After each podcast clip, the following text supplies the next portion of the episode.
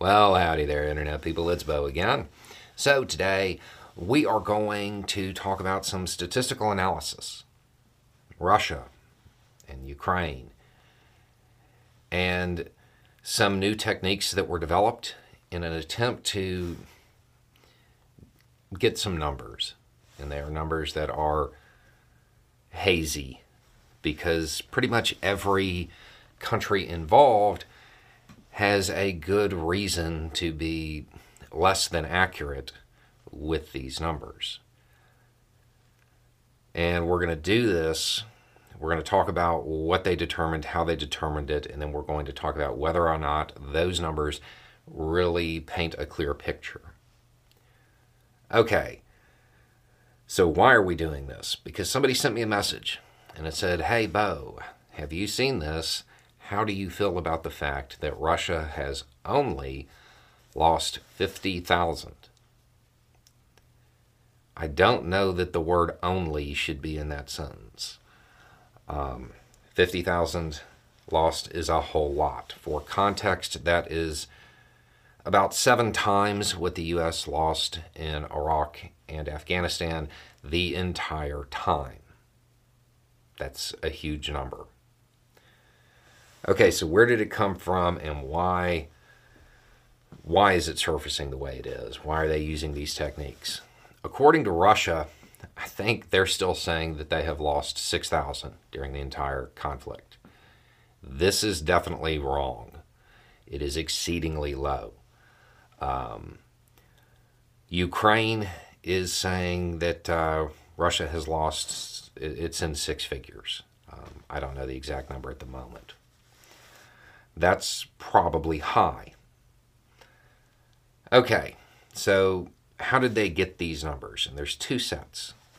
The first set was derived using photos from social media of military funerals from the war. So that's how they confirmed them. The confirmed number using that method was right around 27,000. Okay. Um, so, regardless of what you think of anything else, the 6,000 number is definitely wrong. Okay. The 50,000 number, and realistically, I want to say it's like 48,000 and something, so right at 50,000.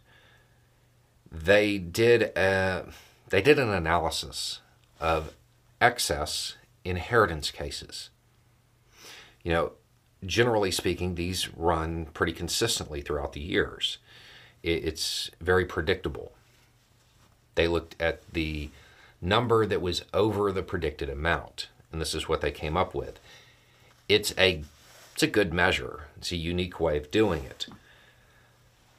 Okay, so here's the thing. These numbers and the way they went about it, yeah, that tracks. It's smart definitely inventive. Um, the thing is, these numbers represent the floor, not the ceiling. It's not an accurate depiction of the whole picture. This is the minimum, not the maximum, not not a clear picture of all of them. The reason Think about the inmates that were pressed into service. There's no inheritance claim there. Those who were too young to have anything of value, no claim like that. Those who were with a private company, their family hasn't been informed. Those without family. Um, those who are currently missing. This number is low, um, but now we do have a clear picture of what the floor is, what the minimum is. I would remind everybody that it's not a video game, it's not points, they're people. Um, based on based on estimates that have been around and the kind of totaling up and moving through the various sources, the number is probably closer to 100,000 than it is 50,000. It's, it's waste. It's waste.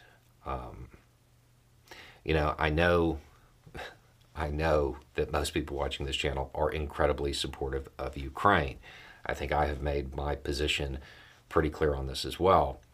At the same time, I don't like seeing these numbers. None of this was necessary. This was elective. Some old man who wanted to have a legacy created a bunch of waste. I can't, I personally have a hard time seeing it any other way. Um, so the techniques, they're interesting, and I would expect to see them used more and more because it's a smart way to do it. Um, particularly if you have a country that is putting out a lot of propaganda, that is concealing the truth to the degree that Russia is, this is a very unique way to get your minimums. But this isn't going to be a truly accurate count. It's going to be the floor. Um, so, how do I feel about that? I mean, not good. That's, I don't, I can't bring myself to celebrate it. Anyway, it's just a thought. Y'all have a good day.